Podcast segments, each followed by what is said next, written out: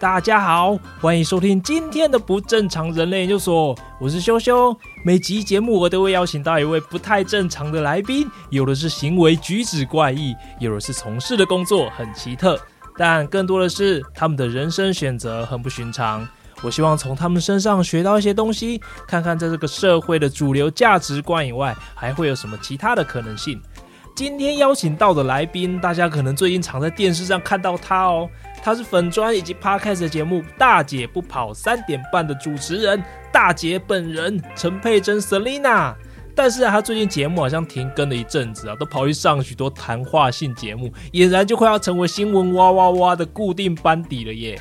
他在节目上分享了许多令人心疼的成长经历，以及原生家庭带给他的伤害。我这几天呢、把这些节目片段全部看过了一次。虽然在访谈的时候已经听过了大部分的故事，但是身为一个可爱女孩爸爸的我，想到如果自己的女儿被这样对待，还是不禁掉下了泪来。讲几个我觉得很夸张的例子哦。她曾经在国中的时候啊，在校门口等爸爸来接她，等到晚上十一点，警卫伯伯给她一块钱，打电话回去，才发现竟然全家人都睡了，根本忘记去载她。他在大学的时候打了三份工贴补家用哦，把自己的身体操到濒临崩溃边缘，还生了一个怪病，医生叫他赶快从宿舍搬出来好好睡觉，要不然会出大事。他打电话回家跟爸爸预支几千块的房租押金，没想到却被无情的拒绝。还有很多你觉得是民事八点档才会有的剧情啊，都发生在他的身上了。我最佩服他的啊，是他靠自己的转念跟行动。虽然说身上背着这些原生家庭带给他的伤害，但他还是靠自己一路走到现在。先是进入知名外商，后来还加入社会企业，现在自己出来创业，成立了管理顾问公司。不但用自己过去的血泪经验来辅导新创团队，还成立了个人品牌，分享自己的故事。不管是在节目上，或者用他最擅长的文字，他要让有类似经历的人觉得自己并不孤单，进一步带给他们力量。节目的最后，我问了一个让反应超快的他，竟然想了三秒钟才答出来的问题，而他的答案呢、啊，棒到直接被我拿来放在我现在每次影片的结尾。你好奇他说的是什么吗？让我们一起来听听 Selina 的故事，一定要听到最后哦。好，我们今天很开心的邀请到。大姐 Selina 来上我们的不正常人类研究所。等一下，我们就这样子突然就开始，就开始了、啊。我上一秒还在聊天，下一秒就开始。对啊，大姐，所以这是一个真诚的节目。哎、欸，你你很会看镜头哎，果然是最近的当红炸子鸡耶，即将要变成新闻哇哇哇的固定班底了。不要乱讲，不要乱讲，不要乱讲。我只是偶尔出现的通告艺人，就是因为我自己原生家庭很有趣，嗯，然后很多人其实不太愿意去讲这一块，不管是他还没有好。或者是他不想要爸妈打电话来屌他，嗯，所以我上个礼拜去上的时候，郑红就打电话问我说：“啊，你爸妈看的上次播出的情况还好吗？”我就说：“ 哎、欸，点舅舅呢？不晓得是没看还是看到不想跟我沟通。”就是、欸、你现在的康张已经可以。称直接直接称那个郑红怡大哥的名讳，郑红怡打电话给我说，没有这种事情，不是我们在录影棚那谁叫郑红怡？不是叫郑红，要不然叫什么？叫弘仪哥吗？这也怪怪。郑大哥，讲郑大哥是什么？是郑什么东西？郑成功。好了好了，其实我会认识 Selina，也不是认识他，其实我、嗯、我是他的粉丝一阵子，一阵子，因为你的文字真的很棒，我很少在 FB 上面追踪人，除非他的文字有打动到我。我第一次看到你的写的东西，应该是《茶经》吧？我跟我老婆都很喜欢《茶经》这这出戏，我也超喜欢。对，然后我还看你很用心的去访问他们的整个制作团队，不管是演员跟导演。我那个那个访谈，我跟我老婆都有看，我们都很喜欢。我们就我觉得你真的是做足了功课，因为他们之前有，我记得《茶经》好像有一次被屌，屌的是好像某个活动什么，就可能主持人不是用心吧？嗯，哦，我知道，就是他的后面的那个专访，就是。他全部播映完毕之后的直播，啊、对。对，然后那次就是哇，他们其实找了所有的工作人员跟所有的演员坐在那里，但是没有防好，然后温昇豪还生气，对啊，温昇豪好像还生气，就是你感觉就是没看戏，那你没看戏就算，你至少也知道一下剧情吧，对不对？但 Selina 她的她就是做，我看了三次，我为了怕别康，就是我在访问之前，我本来就很喜欢的，那我要先 echo，就是我觉得啦，嗯、为什么你跟你太太会喜欢？因为茶金，它其实不是一个讲英雄的戏，它讲的是一个失败者的戏。对啊，讲他讲就是人生啊。对，他讲的就是你看嘛，里面的男主角、女主角谁不是卖尽全力，然后想办法，你要在那个时代里面能够救都救，可救到最后你是干嘛？就是认输，认输，然后善了。我觉得大部分的剧其实都在讲英雄，然后 Happy Ever After。可是茶金它是拍出来就是好，你全部都试过，你尽了所有力气，然后你接受，我就做不起来，我也不抱怨，我也不去想是谁的错，因为。大时代大环境就是这样子，我就接受，然后我过日子，没错。我觉得这是为什么，像我们这种失败者联盟，哦，失败者联盟，哦，我们现在有有一个新的团体的名称，就是失败者联盟，过得都非常好。失败者联盟，我真的。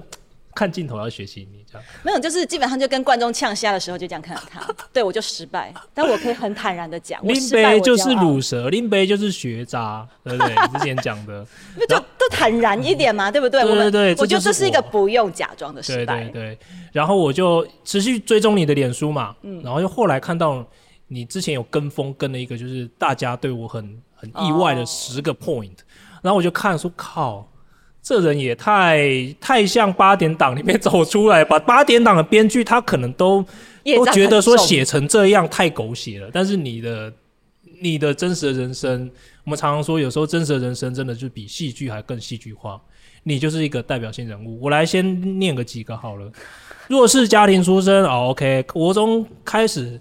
打工，高中开始养家，嗯，OK OK，这是一般的那个家，那个、这也不是很一般吧？八点档，我说一般的八点档、哦、，OK，好，谢谢你。然后再来哦，被老师霸凌，嗯，被爸爸家暴，我靠，五年级的时候理智线断裂，先打老师再揍爸爸。其实我顺序忘，我忘记是先打我爸还是先打老师，但是总之在那一年，我就是跟老师跟爸爸都开干，就是变成大逆不道。然后我就越看越越越夸张，然后。呃，国中时候穷到借卫生棉给同学，还想收钱。黄凯琳，对不起，我到现在还记得那个同学名字。对不起，我当初跟你拿这个钱，真的是因为我太穷。我我要插播讲那个故事，因为这个很扯，哦、对不对？好，好，你讲。就是我们那时候在女校，然后。有时候女生突然生理期来，你会跟同学借，然后刚好那个同学就跟我借，但我穷到那时候我就住家里住铁皮屋，然后我们家是卖早餐跟锅烧意面，就是穷到爆掉，所以对我有卫生棉。可是我那时候拿给他的时候，我想着、嗯、这一片好像十几块，我可以吃个可能吃个一碗泡面。我那时候一餐吃三十块，我现在想，哎、欸，还有二十五块。那时候学校的那个什么面羹啊，就是二十五块，所以。我要给他的时候，我就有点犹豫，因为家里真的很穷。然后给他，嗯、然后后来跟他说：“哎、欸，那你要还我钱哦。”然后他眼睛睁大说：“连这种钱你都要跟我算？” 我就真的是生我真的很羞愧。嗯、可是因为我觉得他会这样讲是正常的。我那时候念的是一个贵族的女校。叫做圣公女中，这是台南市。哎、你知道？我当然知道啊，我念过成大一年。哎、欸，说的也是，所以 大学生了解台南的女校，这是对的事情吗？对对对，一定是的啊，要不然你想干些什么？大学生圣公女生的制服很美。对啊，就是感觉就是日系的感觉，嘿，很很只能远观就不能靠近的这种这种。那一套很美的制服要一万块。靠！就是、你们是什么？就贵族学校，它是贵族的天主教女校，然后管的很好。因为我家是前面你有讲，他是弱势家庭，嗯、我家，所以我爸其实你要讲他是坏人嘛，我觉得他是一个卡在自己的题目里面走不出来的愤怒的中年人。嗯，所以他家暴什么，他情绪控制不好，但他其实最想要做的事情是把他这一辈子没有做好的事情，在小孩身上可以圆梦。我觉得大部分家长都有这种情况，百分之九十九，对，就是。孩子，我要你比我更优秀、更坚强。小时候爸爸不能念书，我要让你念。我以前没有办法学小提琴，你给我学。跟玉东大姐一样。对，就是我不识字，你儿子你一定要给我识字。你不想念书，我给他送出一配这样。马上就是变走进了那个蓝调时光的那个京剧营。对，就是类似像，就他的爱，你要讲爱吗？其实我觉得更多是他想要补他生命中的残缺。嗯，所以我爸也是这种心情。我家那时候穷到不行，可是他让我去考圣公女中的资优班，然后我还考上，就。考上之后，他就说：“林伯伯，林伯伯会嘛？背后你读册哦，真的、哦，我卖血都要让你念书。所以，哦、所以这件事情是讲的时候豪气干云，但是要缴学费的时候就要到处借钱，嗯、因为哎，当每回吗？要不然卖个肾好了，最好是就不行嘛。所以，我们后来去借钱的时候，就是逢年过节，有时候我去亲戚家就会被笑。他说：“林老伯不是要卖会，好你去读册。”阿北会被去到位，就是会，他就会去消遣你说说要卖血，结果你还是来我家借钱啊！所以小时候就常常被人家这样子洗脸，那真的是很苦很苦，所以其实能够进那种学校的同学，家里你就算不是大富大富大贵，不是流星花园，不是花泽类，至少也是都还小康小康。对，他说他不能理解你这个这个举动，就你还要再跟他要十对，十所以所以你知道，现在这个同学在我的脸书上，哦、真的，黄凯琳，我再讲一次，对不起，我真的不是故意的。对，而且你刚刚讲到，因为你爸爸一开始可能他一开始的生意经营的还不错，只是后来你说被。被倒会，哎，还是就是其实这件事情就是一个罗生门，我觉得也是一样。就我们其实试图去了解我们父母的发生什么事情的时候，你会得到很多种版本。嗯，就你爸讲的是一个版本，你妈可能是一个版本，你阿妈又是另外一个版本。所以像我那时候，我爸破产，我爸的版本是我阿妈的同居人，就。我阿妈是酒家女，她生的小孩每一个爸爸都不一样。然后、嗯、哦，她超酷，虽然那身份证翻出来，她没有配偶栏，她没有这辈子没有结过婚，她真的是很走在时代前面。然后她也不觉得有什么问题，我觉得她哦，对了，她会抱怨说她遇到男人都对她不好，但她其实就是一个观念很走在前面的女子。然后那个公司那个时候是我阿妈跟她的情人，然后还有我爸一起经营，所以我爸的角色是说。我们以前都喊那个男的阿公，长大才知道不是阿公，嗯、就说是阿公拿他的名字去开票，结果跳票害他因为票据法被通缉。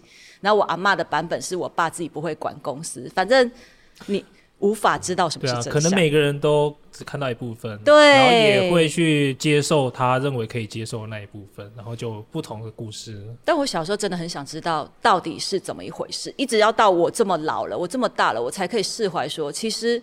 像有的人就觉得我的父母欠我一句为什么？你为什么要这样对我？或是我哪里不好吗？我哪里可以做得更好？我后来所理解到的是，你有时候一辈子都要不到答案。就像我永远都想不透说，诶，当初我的家庭怎么样？从有顶楼有喷水池，然后一楼我还可以，我小时候的记忆那种可能小小时候四五岁还可以开着小汽车在工厂里面走，你看那是多么豪奢的家庭。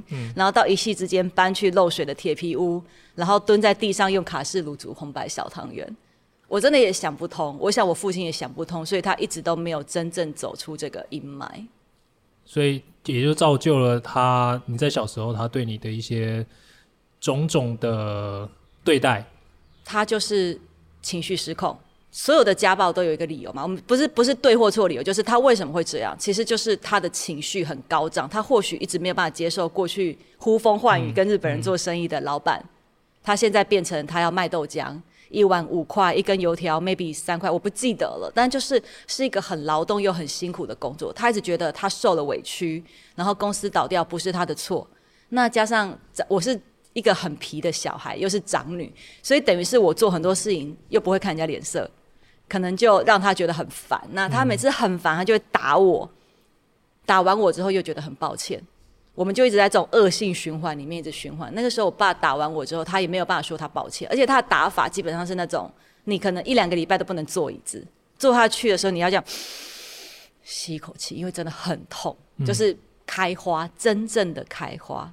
而且我看到你写的，你就描述那个，我真的觉得好心疼哦，因为我现在自己有女儿啊，我也有女儿，对，我们就无法想象，对，对不对？把他揍爆。对，然后你就说，因为当时也拿了很多奖状嘛，对，然后也有一些，然后你你爸你说你爸每次打完你之后，他就会很愧疚，然后就买个东西给你，对，然后你都收集起来。他买，你知道他买很漂亮，小女生都会喜欢的那种漂亮的彩色铅铅笔，嗯，上面有印公主，有印独角兽，然后有印小花，还有贴纸。我们小时候有贴纸收集册，我有十几本，每一本打开哇，所有的贴纸，其实每一支铅笔跟每一张贴纸都是我被打过的证据。对啊，因为那是他用来跟我道歉的方式。他他是大男人，他没有办法说对不起，我做错了，我打你打过头了。我其实打你不是因为你坏，而是因为我情绪不好，我很挫折。我觉得大部分的人无法诚实面对这一点，但他内心真的觉得他做错了，嗯，他就透过买这些小东西给孩子。那。孩子是孩子嘛，所以那时候看到这些哇，家里那么穷，结果现在你爸买一支十五块的铅笔，天哪，好漂亮！就是别人铅笔盒里面的东西，我现在也有了，就是这种心情。所以国中跟高中可能都是在这样子的，一直到就是在家暴中。没有，他到五年级就不打我，因为我打他。哦、对，没错，不是不是不是不是鼓励大家用暴力。制服暴力，而是我那个时候其实因为我长得还蛮高大威猛的，我现在有一百六十九公分。对，你刚刚走进门的时候，我就哦，有那个气气势哦，大一真的是大姐。对，因为你要想，我这么大一只，我不是第，我不是今天这么大只，我大概在国小的时候就已经长到一百六十公分。哇，那你爸一百五十八，你应该是全班最就没有没有哎，对我都是坐在就是一定都是坐在座位的后面。对啊，女生在在女生来讲应该都是。对，所以在小五的时候你就可以想象，我就已经有点高，有点壮，然后我爸就还小小只，然后人那个时候的心理状态其实已经在叛逆期。但我父亲他还是用过去，就是我爸是从我幼稚园、小学，就是在我们的女儿这种小小年纪他就会揍的人，然后一路揍到小五，然后有一天早上。我已经忘记什么事情，但他在我上学前甩巴掌。嗯，那小五的孩子其实非常非常爱面子的。你在我上学前甩巴掌的意思就是，我等下进教室，全部的人都会知道我上课前被揍过。对，因为走，而且我的眼镜飞出去，它就歪掉。我，那一瞬间就是仿佛脑子里面有啪一个什么东西断掉，就是你说理智线断裂。我真的印印象很深刻，就是真的那一瞬间就是有种什么东西就失灵了。对，就是保险丝烧断了，我就我就干拐子。对，那对我就回过去了，然后我那时候就很崩溃。那我叫骂的时候不太记得，但我记得最清楚是我说：“你除了打我之外，你会干嘛？”我就只记得这句：“你除了打我之外，你还会干嘛？”那我爸其实是吓到，就是你没有想到说，一直被你揍的孩子，有一天突然就是反抗，然后对你大叫。然后在我爸呆住的时候，我妈就赶快把我拖走，然后送我去上学。我那一天都很忐忑，你想也知道嘛，就是你干了这种大事，你终究是要回家的。嗯，你那一天就一直想说，那完蛋了，回去会不会被打得更惨啊？那会不会我就不能回家？就一直在想这些，其实很恐惧。然后那一天刚好是下课，下课之后是要去课辅，就是去补习数学，南部很多嘛。我走到学校后面的时候，我想说啊，干完了。我爸站在后门，我那一下真的很害怕。我到现在闭起眼睛，我都还可以记得住那个我在后门，然后远远看着我爸站在他的机车旁边。我那时候非常的害怕，我很怕他是不是要当众把我打死，或是当众给我难看，用各种孩子不能忍受的方法。那我也想说，啊，要不然就躲进去，等到人散。可是我要补习，我不能等，要不然走前门。就想了各种方法之后，真的脑袋一片空白。好，认了。我就走，然后可是，一面走的时候，我其实某种程度上，我心里面已经做了一个准备，是他可能会打我，我就深呼吸，然后往前走。我也不可能装作没看到他嘛，因为后门就这么小。然后结果走到他旁边的时候，我跟他讲：“哎，爸。”他就给我一个塑胶袋，然后呢，就骑上机车走了。那个塑胶袋里面是一块面包，意义等同于铅笔，也等同于贴纸。就是他。懊悔之后的一个补偿心，那块面包之后，他还是会骂我，还是会罚我，可是再也没有动手打过我。所以，我过高中的时候，或许父女还是会有冲突，但是至少他记得，已经不能够那样的方法，把用拳头去发泄在他不懂事的孩子身上。嗯，但你们的家境还是一直都没有改善。到大学，你说到现在也都还不好啊，没有救了。好，我们慢慢来，好不好？我们先从大学生。你那你说你那时候打了三次工，然后还有一个很不是不是打三次工，是打三份工，就是同一时间打三份工。而且其中那个写言情小说也包含在里面吗？欸、有啊，哎、欸，我跟你说，因为我们现在写言情小说，就我前阵子就是过得不太好，就离婚，很多很辛苦的事情。我一度想说重操旧业吗？对，因为市场蛮大的，因为那就是一个小孩睡了之后，你还可以这边敲敲打打写写的东西。结果我就找了一下，我发现这个产业其实已经萎缩掉了，哦、真的、哦。因为大家现在 YouTuber 啊、影音啊，可是在我们以前。二十几年前，那个时候没有这些网络，没有那么发达。其实租书店还很很多。总裁系列，什么霸道总裁逼我家之类的。欸、那個我有，我也有，我有看的。你怎么看那个？因为那时候无聊，我很喜欢看书，什么什么推理小说、武侠小说，看完。所以就是金庸看完，顺便看一下。对啊，就就不知道霸道总裁逼我家之类的。对啊，对对，就是反正就是我也是我也是我看那个，就觉得里面的也都是蛮，他就是幻想，就，就是有有公式的一个。对对对，他就是有套路的。那、嗯、那个东西比较多是女孩子的幻想。他在最盛的时候，就是跟台湾漫画很盛的时候，就是同期的。然后租书店里面就一整排，全部都是。那时候很好赚，就是我有写各种不同的，有一种小本的，里面有漫画插图的，一本三万。然后如果是短篇小说，携带。对，我们那时候大学，我大学毕业时候，大学毕业生一个月二二点八万，听说现在是更少。对对，那那时候我一本短的比较小本的言情小说，Seven 还买得到的那种，以前现在没有，三万。然后西带他有做短篇小说的合集，一个字一点二块。万盛就是那个有席娟、于情的那一个出版社给我的价钱是一本五万。所以那时候一个月赚多少钱？我没有算过，你知道？你看，这就是最伤心的事情，是因为我那时候就是我为什么会开始写，其实是从国中的时候。国中的时候，你哎、欸，你是哪里人？我台中人。台，那你有没有什么中式青年这种都没有？以前救国有啊有啊有啊有。我我们以前就是有男士青年，然后他也会有征稿。我是从那开始写，然后写一篇文章，然后他哎、欸，他通知你录取，然后你要去救国团去领钱。我还印象很深刻，我就骑脚踏车骑骑骑骑去救国团，说哎、欸，我是哪一篇的作者什么的，一篇三百五十。感觉还蛮补的啊，对，很可爱。啊、然后就拿那三百五十，我立刻去玫瑰唱片行把它变成 CD，因为我喜欢听音乐。哎，玫瑰唱片行现在多乡愁啊！现在、哦、现在你们一定都没有听过这种。同个年代，同年同个年代。老人联盟，老人。对，所以就是在那样的时代之下，我就发现说，因为你如果还在念书，不太可能去炸鸡店或餐厅打工，因为他排班时间很长，你没有办法，而且不满十八岁，人家不太会用。我那时候在十五六岁。我就发现，嗯，写字可以赚到钱。然后后来啊，就是在同学在借言情小说的时候，你会借来看嘛。然后翻到最后一页，哎、欸，有真稿，哎，有真稿。对我来说，就是 可能可是一个赚钱的机会。对，其实我做任何事情都只为了赚钱，因为你被钱逼到极点的时候，那时候是，例如说，台南最多，我是台南人，台南最多就夜市。你穷的时候，是你在夜市看到那么多东西，你是不能买的，因为家里就是没有钱。嗯。然后永远要缴学费的时候。你爸妈的表情都会让你觉得你是不是做错事？哦？对，这个真的很痛苦。就是你造成他的困扰，嗯，他可能刚刚还在看电视，好好的，然后你学费单给他，他眉头深锁。那小孩就会觉得，就背着一一言不发这样，然后就走走走进去，然后拿钱给。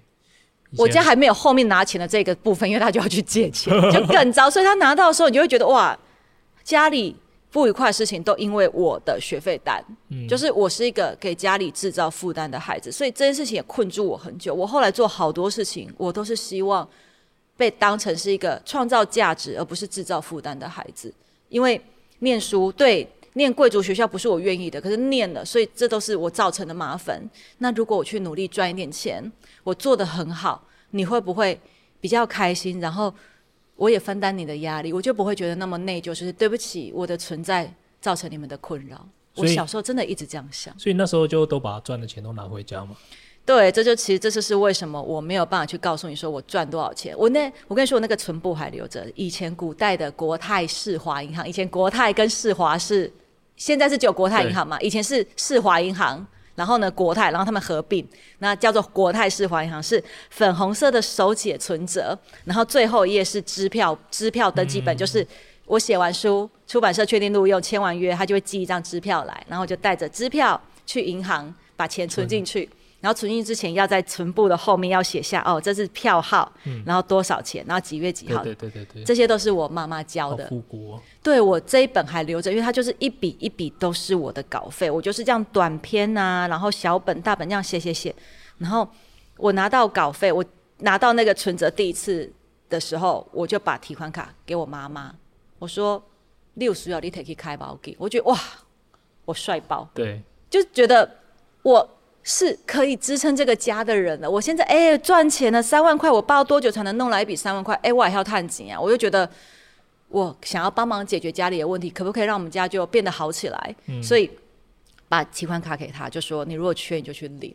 所以我就是拼命的写，我要的东西其实也不是说我看到我的存折里面有多少钱，而是那种一直被肯定，一直被肯定。嗯、因为每次你出了书，你的文章被刊出来都是肯定。对，我，我觉得这种双重激励就是又有钱。然后又被认可是个有用的人。嗯，但是你后来就是因为这样把身体搞坏了。对，那时候贪心。你那时候身体出了什么样的状况？其实就是工作过了，因为你看嘛，写写已经很累了，然后我又觉得，因为写有时候会被退稿，有时候没有那么快可以出版，应该都是熬夜在那边写的？对，因为你白天就是我高中的时候还比较单纯，高中的时候只有写，那就是上课都没有上课，所以常常被丢什么板擦啊、粉笔啊，我被丢过大英词典要修，用老师用钝脚打下去。哦、呃，我高中的时候就是也被老师霸凌，老师叫我去死啊，因为我不会念书。对，老师真的叫我去死。但老师不止叫我，那个老师对很多同学都蛮残酷的。Oh. 到厦门同学会的时候，就是也没有，就是聊起来，每个人心里面都有一些伤口。当然，老师也会对一些好孩子很好，就是功课很好的那一群。但总之，我高中也是很辛苦的上来，然后到大学的时候，除了写作之外，我看到一个立刻保证有收入的东西，就是去戏办打工。那你就填时数，一个小时多少钱？哇，我就拼命的做，然后再来更补的是什么？家庭老师，我就。去应征家庭老师，那因为我英文还不错，一个小时五百块领现。然后你你看哦，如果是一个小时五百块，然后一个星期你排两次课，每次两三个小时，你就有好几千块，而且都是这样子，每那个礼拜就拿到现金，等于是我就哇又有家教，然后又有戏班的攻读，然后又有写稿子，那我总不能被当掉吧？虽然说我被当掉也很多，统计、会计、经济、微积分全部被当掉。你都还记得那么清楚。就是被当掉的痛也差点三休，你知道？就是我现在都会教人家，你要管公司，你要看财报，看你的数字。Uh, uh, uh, uh, uh. 对，但我他妈当初这些东西全部被当掉，啊、我根本就不知道老师在讲什么。那，你现在就现在还当人家顾问，所以现在弄懂了。所以没关系，微积分被当掉一点都不重要，不 是因为我们大学统计会计被当掉，现在还是可以。不重要，因为我们大学学的数学太难，其实你要管好生意就只是简单的数学。可我那时候真的很惨，就是说真的，就我没有钱买原文书。我上课的时候，其实我还蛮常翘课的。我那是怎么讲呢？其实不是骄傲，是一种你家这么穷，然后你有很迫切的生存危机，所以你会想着我想要先解决眼前的问题。老师教的东西我其实没有感觉，他太离我太遥远，他、嗯、太理论。你需要现在马上就可以用得上的东西。对，所以其实我我很诚实讲，就是我大学真的都没有什么好好听课，我甚至连教科书我后来就干脆不买，然后要上课之前我就跟另外一班的同学借，或者是去网络上买旧书。然后或是影印本之类的，嗯、那拼命的写写写，然后白天写，然后晚上写。像我就知道说，天亮之前鸟会先叫，原因是因为我都不睡觉，大概到四四点多三四点的时候，你会先听到鸟的声音，很多叽叽喳喳叽叽喳喳。嗯，然后这时候你只要抬头看一下窗外，就会发现它从那个很暗很暗的颜色开始透光了，太阳要出来了。你现在都还历历在目。对，你，你说你那时候得的。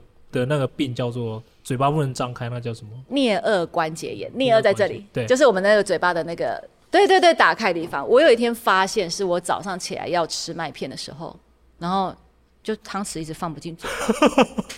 那时候就很奇怪，就嗯，为什么放不进去？就是喝的经验，那个感觉就很可怕，而且你不知道你没有打开。然后后来就觉得哦，太奇怪，怎么放不进去？我后来就找一个镜子来看，才发现我的嘴巴没有打开，可是我也打开，然后我还用手。撑开，想要去撑它，很痛，撑不开，啊、很痛。哦、它就是这两个地方锁死。OK，吓死了，这什么鬼病，根本就不知道。但那个病其实是现在现在的人就很多了，就是你若去查颞顎关节会找到一些资料，它其实跟精神压力嗯有很大的关系，它比较偏精神导致的免疫系统啊什么的。那我那时候其实也不止那个关节，它是 overall 的。像说我那时候脸是烂的，你现在看我皮肤不好，就是凹凹凸凸，这还是已经磨过皮啊，做过，对我做过很多医美，医美没什么，医美可以帮助你重拾自信的话，没什么不好。医美的叶配来来，我这个真的，因为我以前很自卑，就是它是身体坏掉，所以它长的是那种大脓疮烂痘，然后你看这些凹，这是磨过两次之后，然后还补过肉的结果，那。我真的已经做了所有能做的事情，所以你可以想象我那时候就是各种疾病都来，因为你没有睡觉，我吃饭又很省，我那时候一餐学生餐厅就是十七块，十七块是什么？五块钱的饭，然后呢高丽菜，然后超想吃肉就吃香肠，而且要吃短的，因为如果太长就会爆预算，所以什么十七块、二十三块，你想到什么了？已经，没，这样好吗，同学？好了好了，一言不合就开车。所以说，你的你的大学就在这样子的的情情情况下过。所以你大学之后，你觉得你应该脑子里面想的就是我要赶快找工作赚钱。我想要过好生活。对，其实那时候这些努力，我觉得并不是很健康的原因，所以它是来自于恐惧。对，如果你想要变得更好，你对自己有肯定，然后你追求一个更好的自己，那是很正面的心态。可是我是因为很害怕，当我回头看着我的父母的时候，嗯、我害怕我活得跟他们一样，我害怕有一天我不能自主，因为。我的父母就会跟我说啊，洗稿洗当灯，就是到时候再说啊，船到桥头自然直啊，阿宝贝阿诺，我一直都在听这些话，然后我会很愤怒是，是为什么我只能忍耐？为什么只能这样？可是他们确实嘛，就是你已经人生走到那个田地，你说你要你要逆转什么？我爸身上是有灾，我爸还是通缉犯那个时候，因为票据法没有除除罪化。嗯那我妈就是一个嫁坏的人，每次回娘家都被笑，都被亲戚洗脸。那真的是压力很大。因为我们住的地方也是外婆给我们的一块地，借我们的地，然后再借我们一笔钱盖铁皮屋上来，所以其实就是一个讲白就是一个没有家的人。然后我妈妈就也不喜欢跟人往来，因为你要怎么去跟人家谈这些，这很丢脸。你过得不好这件事情就很丢脸。所以当我看着我父母的时候，我很恐惧。如果说我很努力，真的就是因为我想要过一点人过的生活，我不要像他们一样。我希望我的人生好一点，尤其是像我在，还有另外一个点让我很恐惧，一直拼命往前跑的点是，我妈妈在我可能十几岁的时候，我记得我妈那时候大概三在四十吧，我妈二十五岁生我，所以大约快四十岁的时候，我在十五六岁的时候，然后她在我们家的那个后院炒菜，铁皮屋的。后面就是又热又闷，就是那边放了一个琉璃台，我们这边炒菜，很糟糕的环境。然后弄一弄的时候，他突然转头对站在旁边的我说，用台语讲说：“我这辈子不知道我在活什么。”你知道很恐怖，你对着一个十几岁、人生刚刚开始的孩子说：“我这细了，我不在我的瓦上。”然后讲完之后，又转头回去炒菜，就是仿佛那一瞬间是一个突然。插进来的画面，它跟前后没有任何的连接，它就突然跑出来一个我妈妈的内心的 OS，然后一切又恢复成那个不讲话、沉默的妈妈。这件事情我记了，记了二十几年，我一直记得那个时候说这句话的场景跟我妈妈的表情，所以我一直告诉我自己，不要变那样，我不能变那样，一旦变那样，我就没有办法救我自己了，了我必须要。每一步每一步都很小心、很谨慎、很拼命的，我才不会掉到那个最贫穷的的谷里面去。但也因为这样，就是你前面有讲到嘛，我就是怎么会打工把自己打工到身体坏掉？因为我太害怕了，我真的好怕，被恐惧驱动的。但它其实很不健康，对，而且我甚至会告诉我自己，想睡觉是懒惰，想玩是不上进，你就是。不要睡觉，不要休息，你付出的比别人更多。我们小时候有一阵子是这种语论调嘛，就是笨鸟，笨鸟先飞之类的。就是你如果比人家笨，比人家差，你就比别人要，要飞，要早一点起床，早一点起床，多做一些，多努力一些。我是这样相信，所以睡觉也睡得少。然后国高中，你知道，就是现在人家讲高中青涩的回忆，我他妈根本没有那种东西。我高中回忆就是写小说写到死，又被老师叫我去死。就是没有什么快乐的事情。那你出社会之后，就马上找到一个不错的工作，啊是不是有让你觉得，哎、欸，你眼前的未来，瞬间，而且就是有了希望，看到光亮，不会像你爸妈那样。是是对，就是代志，但是代机都是不是工人学家简单嘛。如果如果没有这个 but，今天就没有这个节目了。对，我那时候，因为真的太害怕贫穷，所以我在找工作的时候，我也知道，我如果去找那种两万八。两万八是救不了我的，你扣掉，我是南部人，我如果到台北，我要扣掉房租，对，哩哩扣扣，然后我还有助学贷款，嗯，完全不行，所以我那时候就想尽办法，是我有没有什么办法可以让我搞到钱？那因为又长这样，所以不能躺下来，躺下来。哎、欸，我这个虽然说、啊、健康清新的节目，不倡议躺下来这件事情。所以，所以你就你那时候是怎么想的啊？你说找工作嘛，啊、就就是、就是一定要高薪。对，那其实那个时候，因为他那个时候还没有什么台积电那些飞高高的事情，然后有啦，像研华这些科技公司就已经有了，但是他薪水其实就也是一般的上班族水准，五六万顶多。没有，没有，那时候我同学在研华大概三万而已。哎，我那时候对我那。啊，你们是工程师嘛？没有，我是业务。我当时进华硕第一年，哎，我是硕士毕业第一年是三万六。对啊，对对，哎，差不多。可是对我来说，三万六是远远远远不足的。我我需要更多的钱，所以我就一直很拼命的找有没有什么工作是什么月领数十万？没有，对不起，月领数十万。那时候我在又回到躺下来这件事情，你就会一直跑言情小说写久了都会这样。是是，言情小说写久了梦想，说有一天被一个总裁捡走，告诉你没有这种事，不要想，靠自己。你在那种店里面，然后被那种就是。一时失忆，又帅又多金的那种，然后看到你就决定把你跟你说救出火坑。其实我如果二十五岁跟你讲这件事情，maybe 我还可以说，哎、欸，还是有机会。我四十二了，没有这种事，不要想。呃，但是我其实好开玩笑，但那个时候其实就很清楚知道说，一个好的工作，嗯，可以让我就是每个月有稳定的收入，然后我从来不介意比别人更认真。所以那时候文组最好的薪水，其实在当初就是消费品的外商。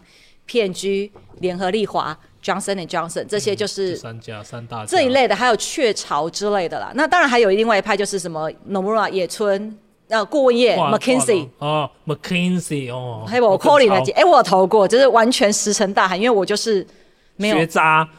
对，我是学渣，对，没错。他们就是很明很明确的讲说，我就是要最聪明的，他就是要他最好。我跟你说，PNG 何尝不是？我后来进了 PNG 之后，进去之后发现，你是台大公管，是台大国贸，你是正大气研，就是他们都是学长姐，就是大家哎进来哎，hello hello，然后就比对细节，比对共同。有一些帮什么的，什么台大帮啊。因为其实进得去那个标准的人，都是台政的孩子。嗯，这是这是没有办法，就是你是旁边什么中山。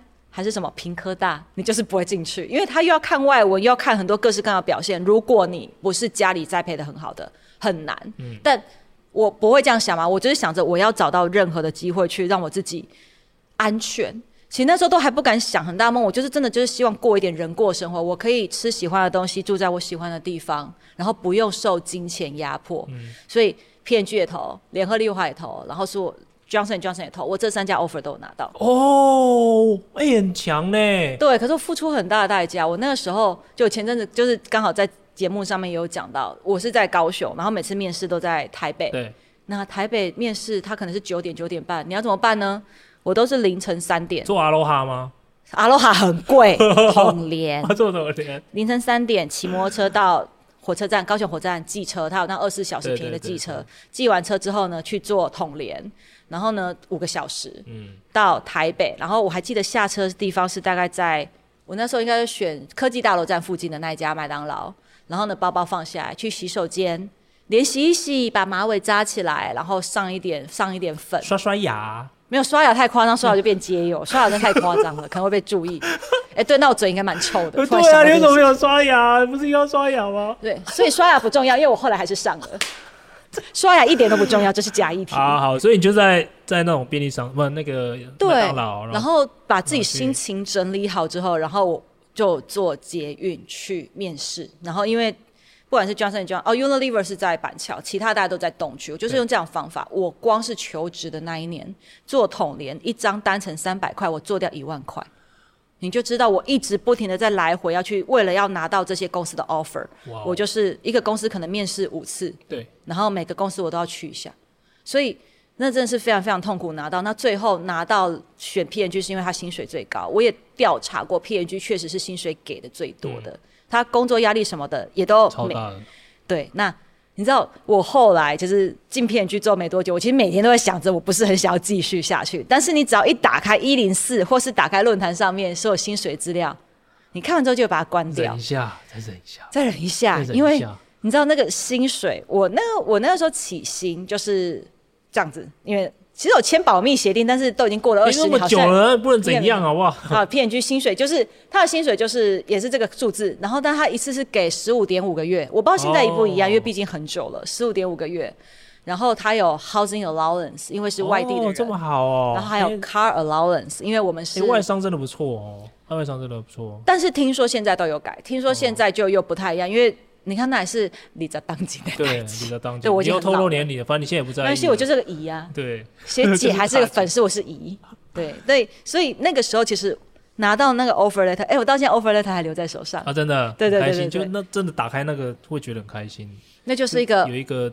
有希望的一个象征，而且再加上你还拿到 PNG 的名片，让 PNG 的名片真是一个圣物般的存在，拿出来，所有同学看到，哦，你在 PNG，在宝角，连亲戚朋友都很羡慕。对，就变成你会觉得大家对你另眼相看就是第一个，就是我变成高级的人了，高级人。对，然后另外一个，实际上就是我在很漂亮的办公室上班，P&G 办公室之美的，嗯、虽然做的事情很 low，但我们不谈那个部分，薪水也很好。我真的开始就是夏天巴厘岛，冬天去滑雪。P&G 的同事冬天就大家就会揪一揪去北海道包洞滑雪。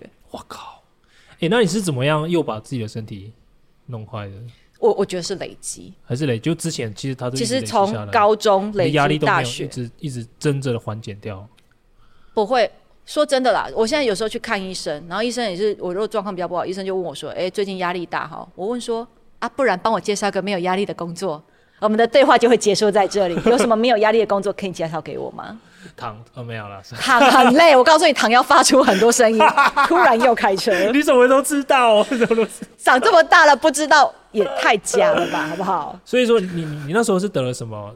你不是你你后来得，得对，因为其实我我觉得那东西跟免疫力一直不好有关，啊啊、因为你都没有睡，然后你又吃的不好，然后。我我觉得有一件事情就是要跟年轻的大家要讲，就是你不要觉得你现在身体都没有事情，然后你就不去检查，然后你也觉得累一点还好，都还年轻。不要觉得睡觉是就是一个浪费时间，浪费时间，睡觉是超重要，重要，睡觉是你的身体在修复你自己的身体，还有你的脑袋可以去做各种不同的情绪的校正。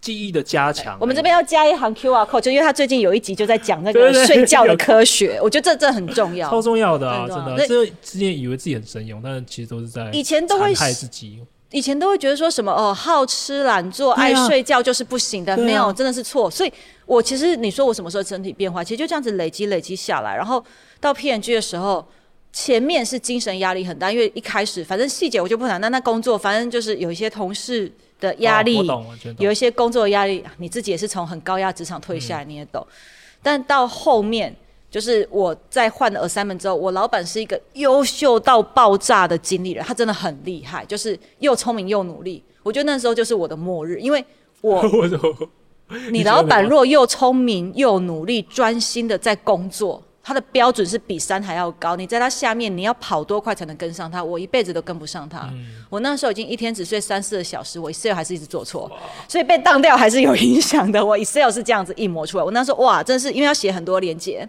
就是经销商的业绩啊，嗯、每天的 daily sales report，每天都要搞这些东西。然后我其实偏粗心，然后我数字观念，我到现在数字还是没有那么好了，就是相对来讲不是那么懂数字的人，所以就想说啊，勤能补拙就睡更少。然后就累积累积累积，就出问题了。出问题其实是在大概我后来累积到快三十的时候才出问题，但是我在 PNG 先出问题的是心理，就是我会把自己关在厕所里面，不想回座位。你那时候跟自己讲的话是什么？没有，就是空白。我就是我就是想逃走，我不想回讯息，嗯、我不想回 email。我知道后面还有很多个会，可是中间如果还有一点时间，就躲起来。对，然后。因为大家看起来都很忙嘛，你在座位上面随时就会来拍你肩膀，然后跟你对什么东西。我躲无可躲，我最后就是躲到厕所里面，然后把自己关在里面，然后假装棒子在之类的。我其实就坐在马桶上面，没有做什么，我就是坐着。真的就是觉得很不快乐。那尤其是因为我，你看嘛，我是吃了那么多苦，想办法让自己进了这样子的公司，我有很大的期望，我一直以为我的人生从这时候就会好转，因为。我钱的问题解决了，可是没有。其实我不喜欢我每天过的生活，因为我每天除了工作之外，睡觉也睡不够，吃饭也没办法吃好。然后那时候要跟朋友约聚餐，我基本上永远都会跳过，因为我可能连八到八九点都无法离开办公室。嗯，回开车回家的时候是十点多，然后隔天早上七八点又要马上到办公室。如果那天早上要开个会的报表我还没弄好，我闹钟会定五点先起来做报表。哦天哪！你根本就没有在睡啊！你身体完全没有得到恢复啊！是不是？所以要扫 QR code 来看一下这个？对啊，那那当然，那那种绝对是 burn out 的，绝对是整个人燃烧殆尽。所以其实他不会在立刻就显现。我那时候只是精神状况不好，但是你说我生病，我后来肿瘤、嗯、那个要到三十岁了。那我相信肿瘤它不是一天突然变就变成七八公分，它是从一两公分慢慢长。其实，在那个时候，我身体应该就有八公分哦。我到三十岁前开的。卵巢的肿瘤刀是双边各一颗，What? 一颗七 plus，一颗八，很可怕，很可怕。所以我怎么发现的？因为这也是我的错，我从来不做体检。我觉得我好像好好的，我觉得我很 tough，然后嗯，我也没有空，我就一直替自己找借口。其实公司都有给很棒的体检，你就去，你就会发现我从来不做。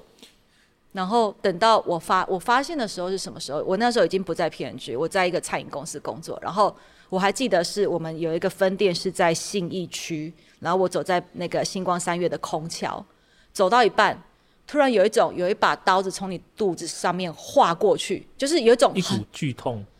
而且那个剧痛很奇怪，是一种很尖锐，很我会用刀子去形容，就想它是一种很尖锐、很精准，就从肚子这样划过去。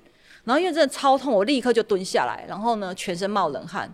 我也是在那时候才知道，哦，这就是冒冷汗的感觉。嗯。然后我这边蹲了很久，旁边人还就就是就会注意到嘛，说：“哎，小姐你还好吗？要不要帮你叫救护车什么的。”然后他就先扶我到角落，然后我比较 OK 的时候，我就赶快回去用电脑挂号，我就挂台大妇产科，因为。他的位置是在下腹，那我就觉得应该不是很对，所以先去挂。然后反正挂，医生说：“哦，好好去照一下超音波什么什么什么。”我还记得我那时候去，然后呢，一开始超音波的那个大姐还这边就是涂了胶之后这边找啊，还随便聊两句，然后她就不讲话，因为他就看到了就，然后她就讲三个字：“照到了。”他也因为他们不会讲嘛，医检师是不会告诉你内容的，嗯、但他就是哦，然后他就说：“哦，好。”那叫我去外面等，然后等下整间会叫什么的。然后医生叫我进去的时候就说：“哦，这颗七 plus，这看起来应该是畸胎瘤。然后这一胎从它，因为他们从那个肿瘤的形状大约可以判断可能。他说：哦，这可能是巧克力囊肿，嗯、但因为都太大了，如果你现在不处理的话，它后面破掉就是腹膜炎，腹膜炎会翘起。嗯嗯，所以。”也没有任何观察的空间，你就是现在要开。那在那个大小还可以用那个内视镜，就是在肚子上面开三个洞伸进去。达文西手术。对，达文西手术，exactly。他说你再大一点，你就要做剖腹。那剖腹其实在修复上面就非常困扰。那我几乎是没有犹豫的时间，所以就开了。那这个就是我第一次生病的过程，从。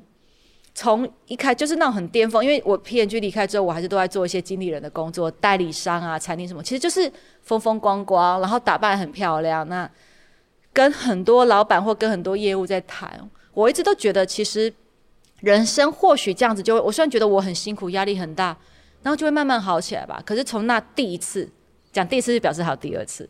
从第一次开刀之后，我就发现很多事情不是你努力能够解决，但是。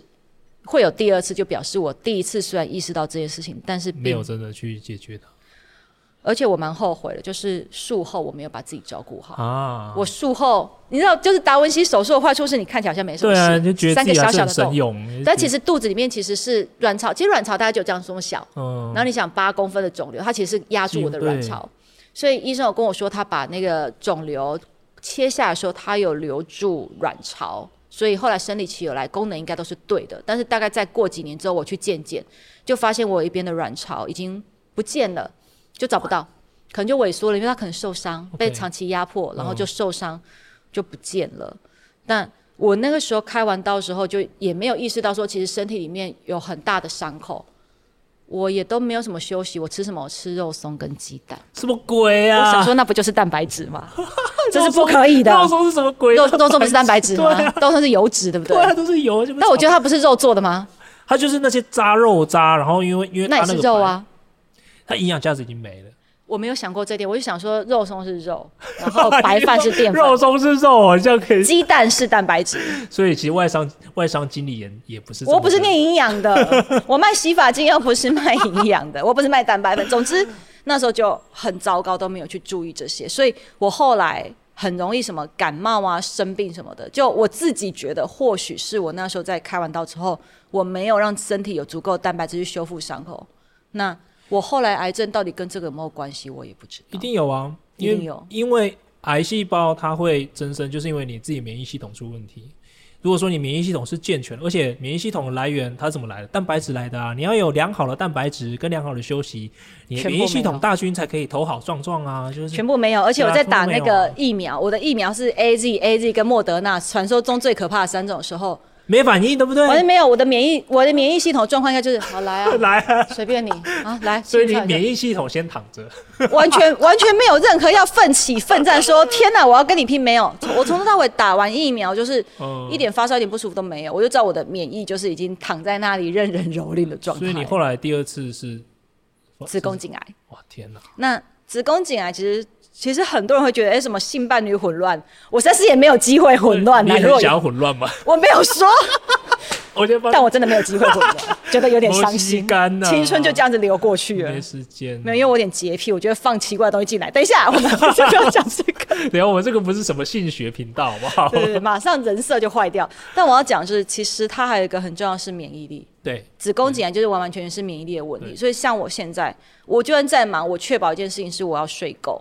我要睡好，然后我吃蛋白质。我现在就是会日常会很注意，我不要都只吃淀粉，蛋白质要够，嗯，然后睡觉也够，基本上最后就是那个最基本的防线要守住。因为如果我免疫力又不好，如果它病程推进，子宫颈癌不会痛，等到会痛是很很后期，就就没救了。嗯，所以你后来发现之后有及早把它治好，你之后之之后真的自己在不管心态或者在工作状态。有有做一些修正吗？我觉得第二次就真的有吓到，因为当第二次验出来的时候，隔了多久？隔了跟第跟卵巢三三四年，三四年，大概三四年时间，所以其实也没有经过三四年的再次乱搞你的身体，后来又对，有这三四年就是，你会觉得坦白说，就是当做完抹片，哎、欸，大家要做抹片，抹片很重要，就是抹片做出来，然后医生就是打医院打电话叫你回去，这种打电话都是就拍扛哎，然后他再叫你回去。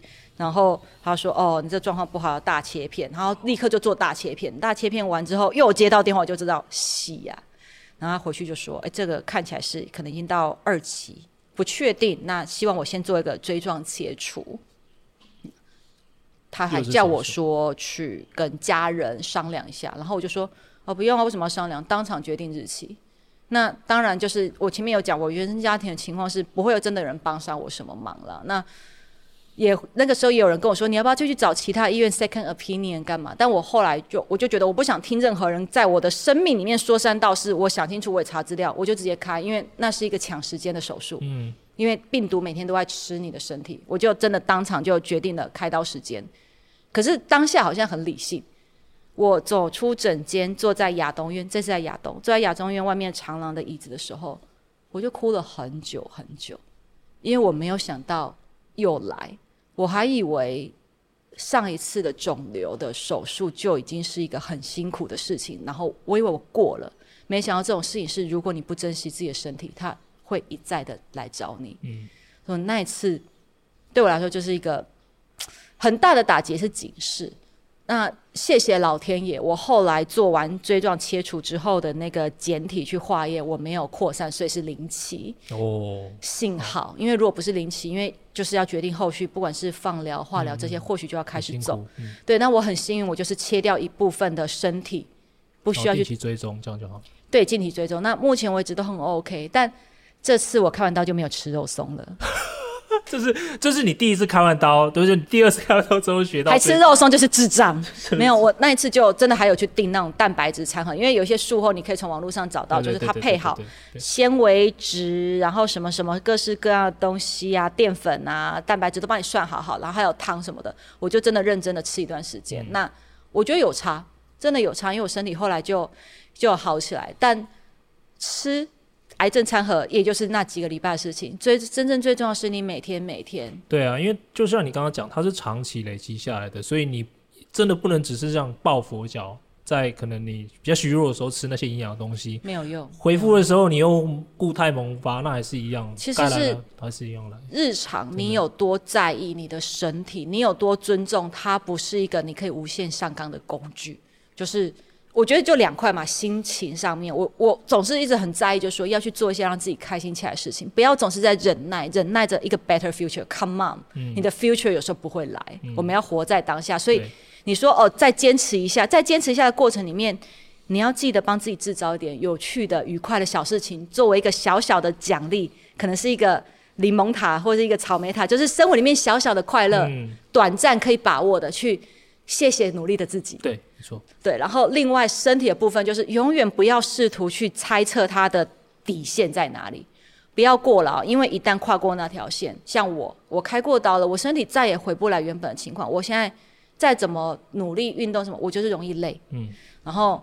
我就是各式各样的容易感冒干嘛的，那我我现在就会很注意要健康，要健身，然后要吃蛋白质，我让我自己不那么容易生病。可是我也知道我回不去了，嗯、所以照顾身体很重要，就是大家一定要不要在你生病之后才知道这件事情很重要，不要不要觉得自己英明神勇，这个是我没有这种东西，没有没有这种，我们都是，是肉做的。对你，我我觉得现在我真真自己学到的就是不要觉得自己是天选之人了、啊，这些天选之人。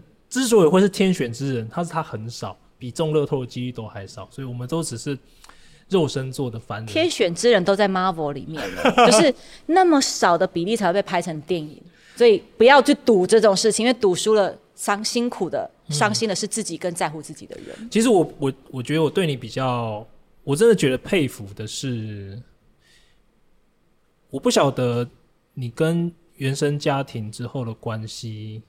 目前是怎样？因为，因为你你你的原生家庭，他根本就是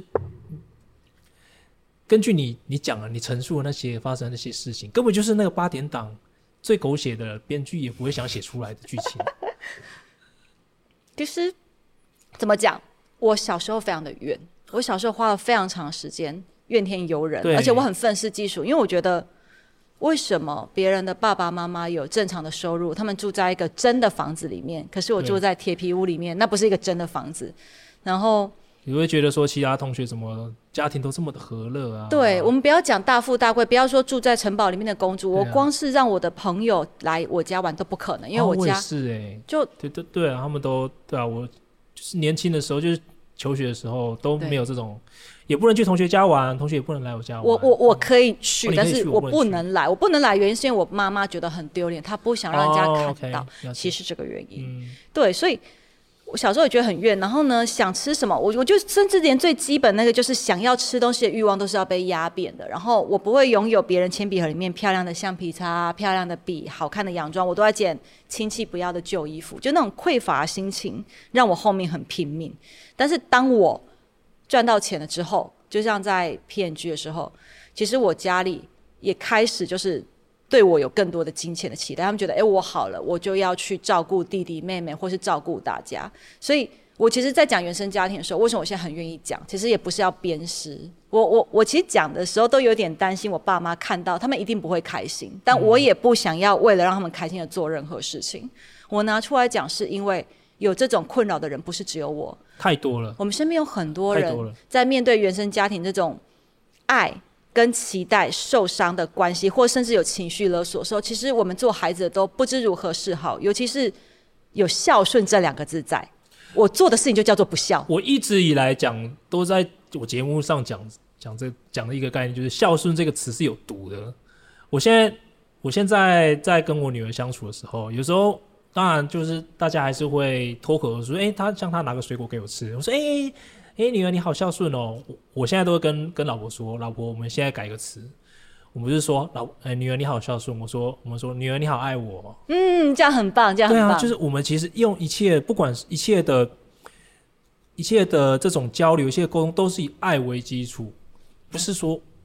因为孝顺这个词代表就是说，我是你的家长，我是是你的父母，你就应该要做什么什么，没有什么是应该的。我现在真的觉得，他现在能够在我的生命里出现，已经是给我一个最大最大的礼物了。我根本就不会想说他以后还要来赚钱养我什么的，不会，因为他现在给我的已经已经超乎了我觉得任何物质或者其他东西可以给我的。我觉得，因为我们是受过伤的人，所以我们会明白那种感受，然后我们不想要再复制不愉快的记忆给下一代。对，我觉得你讲很好。其实我们，因为你讲说我们不能够选择我们出生的家庭，是，但是我们可以选择我们现在之后的要过的生活，我们的命运，我们自己的想法，我们的观念，其实这是都是我们可以选择。我觉得，对，有选择是身为一个人这种智人。最大最大的一个优势，我们都是有选择的，每一刻、每一时、每一刻都是有选择的。因为我们长大了，我们现在可以自己决定人生了。或许在七八岁、十几岁的时候，你需要靠你的父母，然后很多事情不合理，嗯、你要想办法去接受，然后你要一直去忍耐一些你不想忍耐的事情。可是现在我们长大了，我们可以决定人生要怎么过，甚至有一个小小的小朋友的人生在我们的手上，我们就会更期许自己要做我们当初想要的那个家庭的样子。对，我想要知道你的那个愿是什么时候放下来的？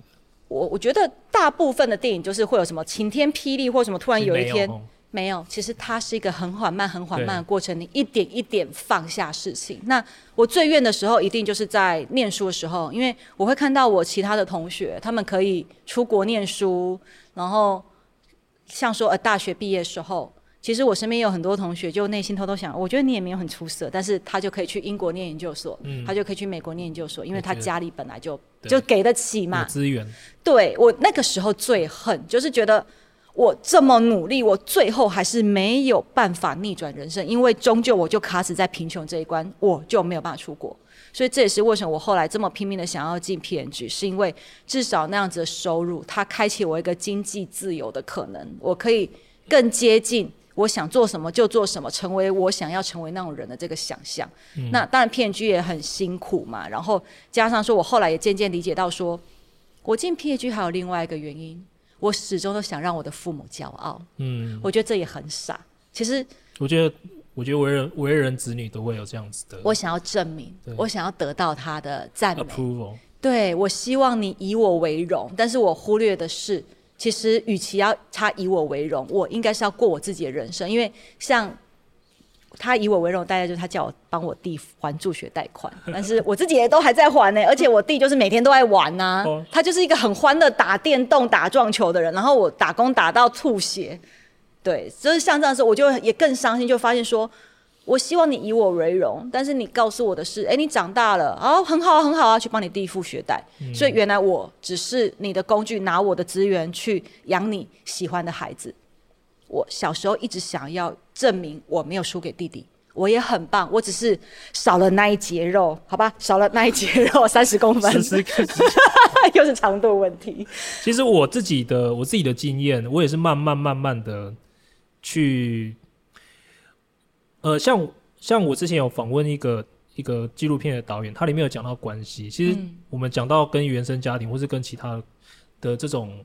关系它有好几个阶段，其中有一个阶段叫理解，另外一个阶段是谅解。我不晓得你有到哪个阶段，像我自己是先理解，后来谅解。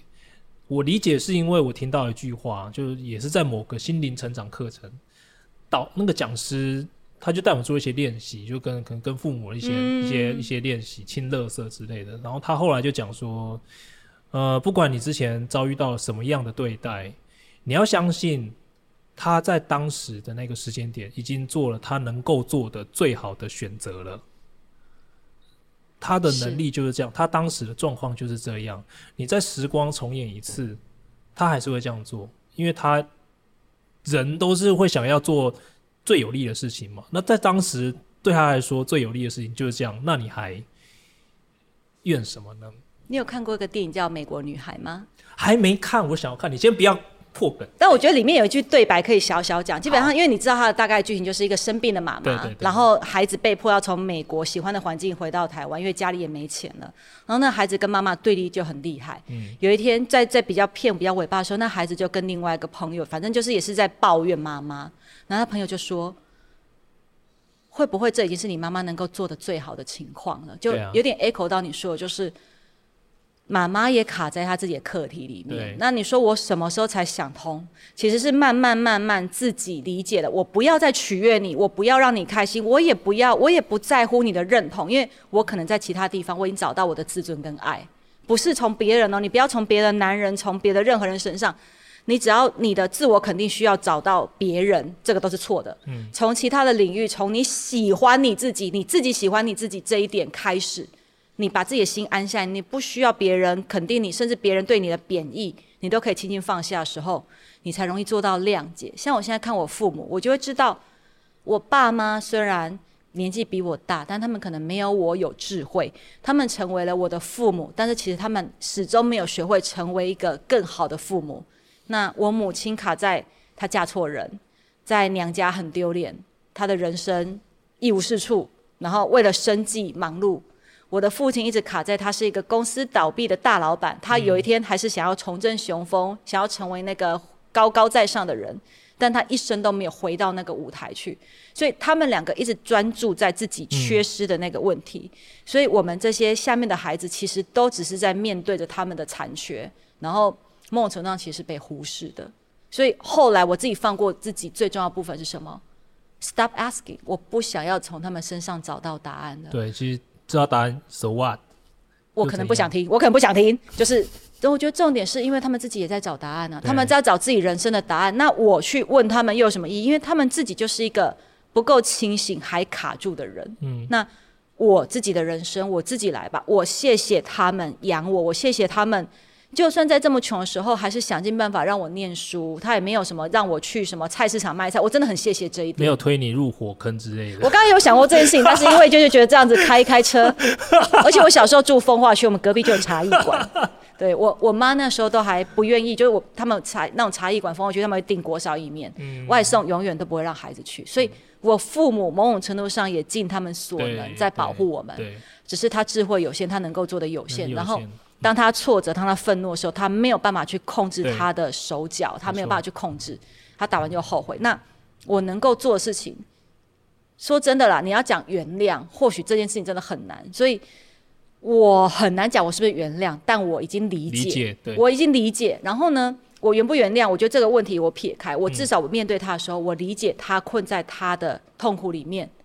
然后我知道这就是他的路，嗯、我退开，让他自己去面对他自己要做的事情。但是我把自己保护好。对，因为其实我们自己都还有很多功课要做。对呀、啊。就我想要来请教你的问题，好，就是因为你现在开始做自由自自自，还吃螺丝是是个 个人品牌。因为我讲到这一句，我就会觉得啊，有点浑身不对劲。什么？你自己也不是在做，所以就我我很挣扎、啊，我不知道你有没有这种挣扎，就是。因为你刚刚讲的，我们我们很常都会要去寻求人家的认同跟同意，尤其是在个人品牌这一块。个人品牌这块是很恐怖的哦，因为你现在是把你自己，你现在已经没有 PNG 那种招牌，嗯嗯嗯，嗯，嗯，大家看到的就是你现在展现出来的你，不管是你写的东西、你的形象、你的长相，全部都放在阳光下面让人家看。有时候我们掏心掏肺做出来一个东西，如果不被认可，其实又会回到以前的那个 loop。我还是害怕被否定，对，害怕害怕被人家忽视，实不相瞒。刚刚进来的时候，我还在刷留言，我在看 YouTube 上面新闻哇哇哇。我昨天上的那一集、啊、留言有没有什么干掉我的？说 哦，说我说话太快，好，那我说话慢一点。其实一直一直一直以来都会，我不晓得你在，在你在这一条路上面有没有自己对自己一个练习，让自己能够越来越能够。对自己，你刚刚就是表现出来你真实的自己，有自信的自己，不在乎别人的的肯定的这种自己，很难，难、啊，超难的，超难。怎么可能遇到酸敏的时候，你心不会揪一下？但是你是心揪一下，还是问候他老母，还是问候自己老母？还是卡在那边三天？你是卡在那边三天，还是三秒？对不对？嗯、还是三分钟？我觉得这就是人的选择。但我要讲是，其实我在一开始做要做个人品牌的时候，我确实跟你一样，因为。我不觉得我是什么咖，可以出来做一个用我自己为名的个人品牌。嗯、那诚实来讲，我也觉得，我看很多人，我也觉得你们好像也不是什么咖。哇，我觉得人不完美嘛，不是，我要认真讲，我觉得人就是不完美的。所以，像我小时候，我不太，我看到哦唱歌跳舞的艺人，我不太会去喜欢谁，因为我从小就很理性，我知道他唱歌跳舞很棒。可他搞不好是个人渣，搞不好是渣男，对不对？所以你对他很失望，是因为你没有搞清楚他是人，他有七情六欲。你看到他是一个完美的偶像，对，可是他就是王。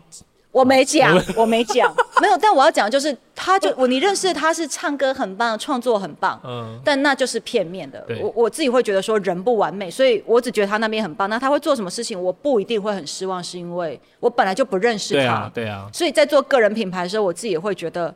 哎，我可以吗？但我后来收敛完之后，嗯、我自己在做的事情，我把自己当成在传道的人，给他传什么道？就像刚刚我们在讲的，就是讲到我的原生家庭，讲到我生病，讲到我其实不喜欢我自己。我其实一直在不久之前，我都还觉得我其实不应该出生在这个世界上。